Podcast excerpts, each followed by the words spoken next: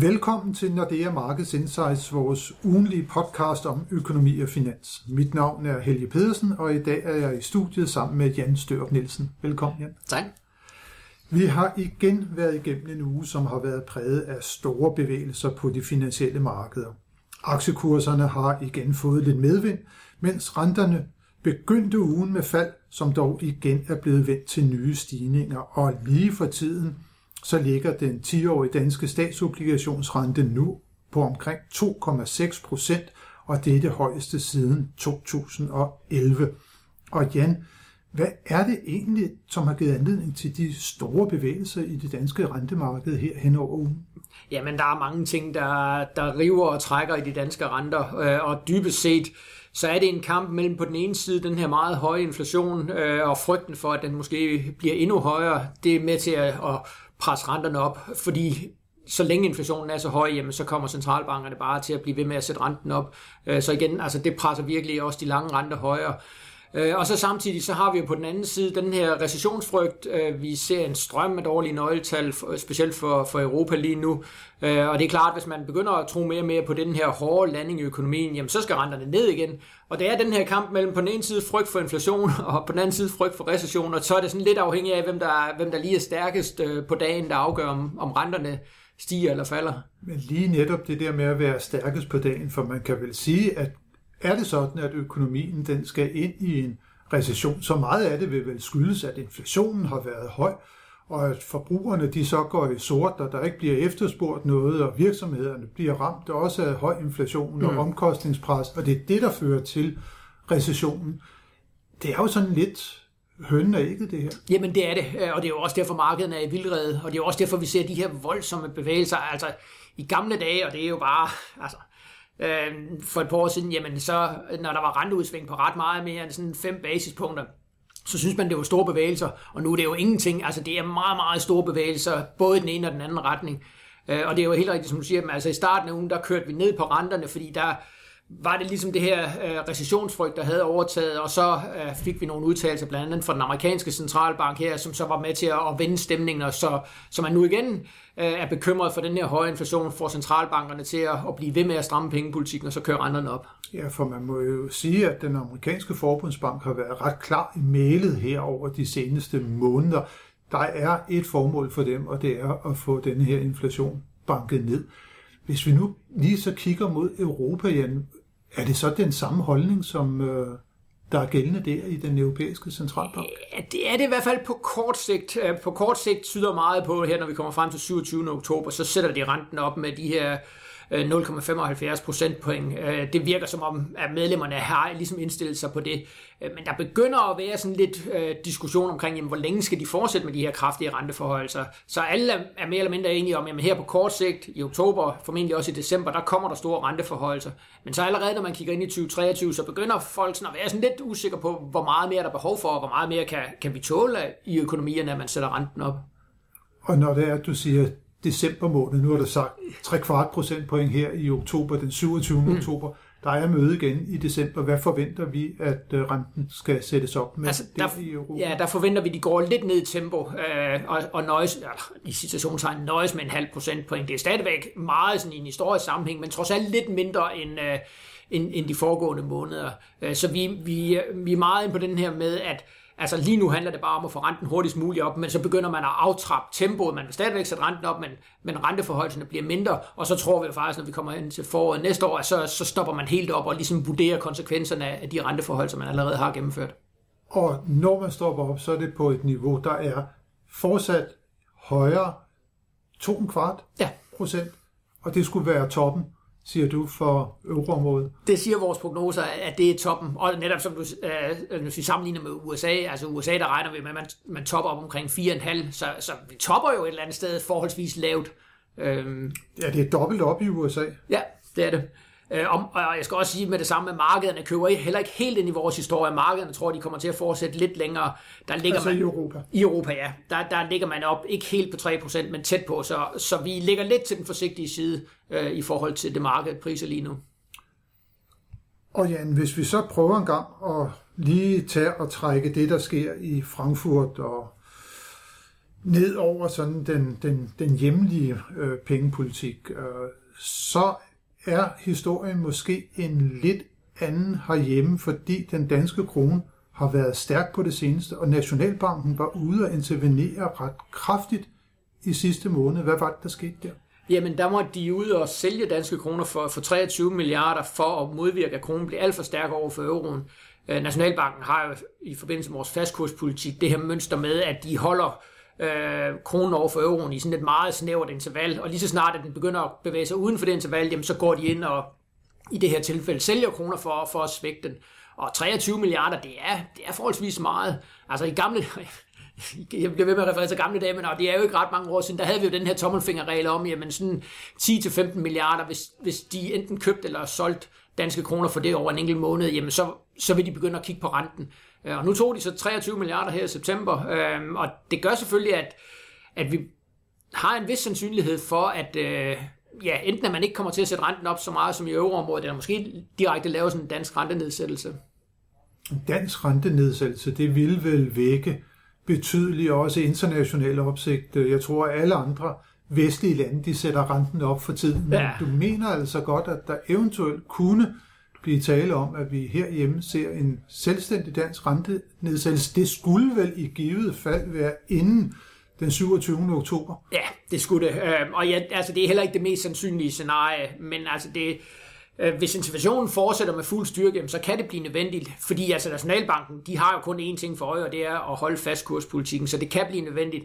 Men jeg skal også sige, altså de seneste dage har kronen, er kronen faktisk blevet svækket lidt over for euroen, så lige nu, i hvert fald sådan, som vi kan vurdere, jamen så, så er de faktisk stoppet med at intervenere, og det, det gør i hvert fald, altså den der sandsynlighed for sådan en, en selvstændig dansk rentenedsættelse, i hvert fald lige på den korte bane, den er, den er forsvundet. Øhm, og igen, så er det mest sandsynligt nok, hvis Nationalbanken gerne vil øge renteforskellen, at man så vælger måske at tage 0,65 i stedet for 0,75 øh, den 27. oktober. Mm.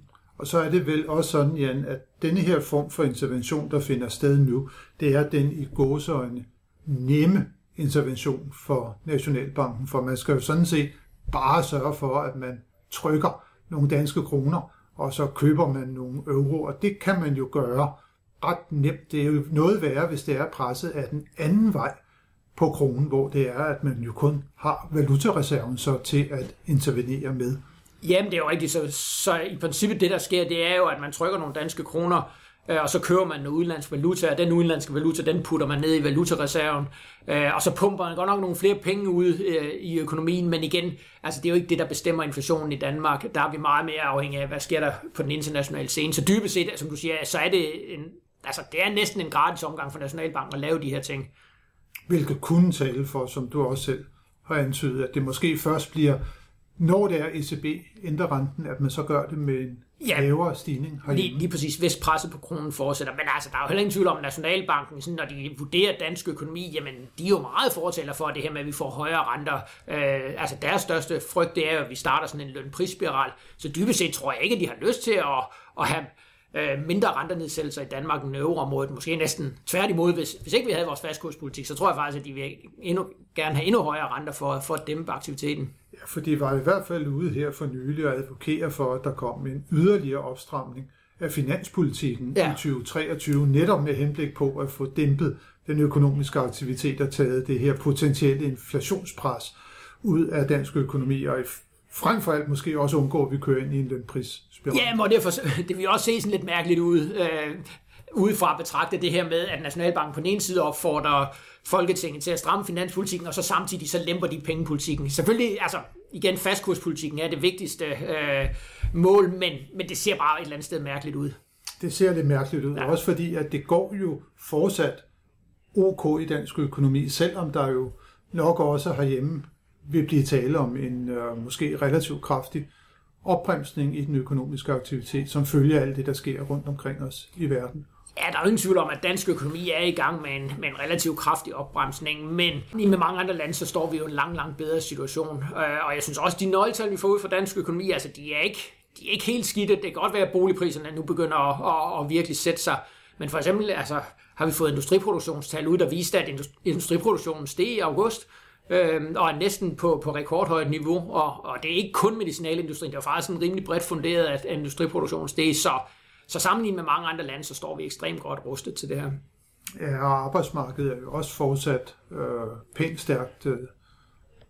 Ja, det må man sige, og det er jo også en af de, de styrkepositioner, vi har, at, øh, at der har aldrig været så mange danskere i beskæftigelse, og det er klart, det er virkelig et, et godt udgangspunkt, når man kommer ind i, i sådan en krise, som, som vi står på randen af. Ja, for det er i hvert fald med til at holde købekraften nogenlunde op, og vi kan jo også se fra vores egne kortomsætningstal, som vi offentliggør hver uge, at danskerne de i hvert fald fortsat bruger penge. Ja, men at vi, at vi så trods alt får mindre varer med hjem på grund af, på grund af den høje inflation. På grund af den høje inflation, eller måske så køber vi andre varer. Det er vi gjorde det tidligere. Ja, ja. Så, men det øh, skal vi ikke sidde her og bruge alt for meget tid på uh, lige nu, Jan. Lad os uh, til gengæld prøve at kigge lidt fremad på næste uge, for det er jo en spændende uge. Det er den store inflationsuge, og vi har jo allerede fået tal for euroområdet, det var flasttallene, men de sagde, at inflationen i euroområdet i september måned nåede helt op på 10 procent. Og Jan, i næste uge, der ligger vi jo hårdt ud på mandag allerede. Det er den 10. Så ja. det er inflationsdag også herhjemme. Og hvad skal vi vente os? Vi har før snakket om det, hovedet på blokken og alle de der ja. ting. Men øh, hvad, hvad, øh, hvad skal der ske med inflationen herhjemme? Skal den også op, som den kom til euroområdet? Ja, formentlig. Altså, vi skal tidligt op mandag morgen, fordi de kommer jo de her tal klokken 8. Øh, så det bliver en, en god start på den nye uge. Øh, og sidste måned, der havde vi jo en dansk inflation på 8,9 procent. Øh, og jo, jeg tror også, vi skal højere op, øh, ligesom vi så i øvreområdet. Der er stadigvæk noget forsinkelse i forhold til elektricitetspriser, noget, der kommer forsinket ind i de her tal. Så formentlig, selvom elektricitetsprisen jo faktisk er faldet meget kraftigt, specielt her, her de sidste par uger, jamen så tror jeg stadigvæk noget som elektricitet vil være med til at, at trække inflationen op. Jeg tror ikke, og gas. Og gas også, ja, ja. lige præcis. Øhm, jeg tror ikke, vi kommer op på 10% øh, på dansk inflation, men vi skal formentlig op på 9, øh, temmelig meget her. 9, temmelig meget? ja, men, men, og det, det viser jo også et andet sted for store usikkerhed. Altså tidligere, jamen der, hvis, hvis vi ikke ramte inflationen på, på øh, første decimal, jamen, så var vi næsten skuffet. Og nu her, altså, der er det jo der er meget, meget større udsving, og det er meget, meget svært at, at, at gætte på de her inflationstal, øh, fordi der er så mange, mange ting, der rører sig i økonomien. Men øh, vi tør godt lægge hovedet på blokken på, at vi kommer over 9%, men vi kommer under 10. Ja, det, jeg tror, det er et rimelig sikkert interval at, at lægge os i. Det er intervallet, som vi, øh, vi regner med, at øh, inflationstallene for september måned kommer til at vise os øh, herhjemme. Og så kan vi da også lige nævne, at der kommer også en lang række andre interessante inflationstal i næste uge. Vi får også fra de andre nordiske lande, øh, vi får fra Norge på mandag, og så også af stor interesse øh, kan det være det svenske inflationstal, og Norge og Sverige påkalder sig mange gange interesse på de finansielle markeder, fordi at de to lande har en egen øh, pengepolitik. Og så kommer der jo endelig også USA på, på torsdag. Det er jo et af de tal, som der, der kan rykke noget på markedet. Ikke? Men der har vi set en tendens til, at inflationen den har været aftagende. Ja. Så der har vi måske allerede toppet og går hvad skal vi sige, bedre tider i møde. Ja, lige præcis. Og specielt de her amerikanske nøgletal, både for aktie- og obligationsmarkedet, altså de er ekstremt vigtige lige nu. Øh, tal for det amerikanske arbejdsmarked, inflationstal, jamen det er dem, der virkelig har potentiale til at, at skabe store bevægelser på de finansielle markeder. Og specielt det her med, hvis vi får bekræftet, at amerikansk inflation er på vej lavere, jamen så er det jo noget af det, der vil kunne give øh, nogle lavere renter, og måske også løfte stemningen på aktiemarkedet, netop fordi det er det, der er den, den store hovedpine lige nu. Så det kan blive til noget lettelse, men vi skal ikke glemme, at sidste måned, hvor vi fik tallene fra USA, der faldt inflationen, men den faldt ikke så meget, Nej. som man havde håbet på. Så igen, relativiteten og absolutiteten betyder noget. Ja, jamen det gør det lige præcis. Jo, det gør det. Så, men det bliver altså en uh, uge med få, men uh, meget vigtige nøgletal, som kan have potentielt stor betydning for de finansielle markeder, som venter os. Tak, øh, Jan, for at være med i dag, og tak til alle jer, som har lyttet med. Jeg håber, vi at I også vil gøre, når vi er tilbage med nyt fra de finansielle markeder i næste uge.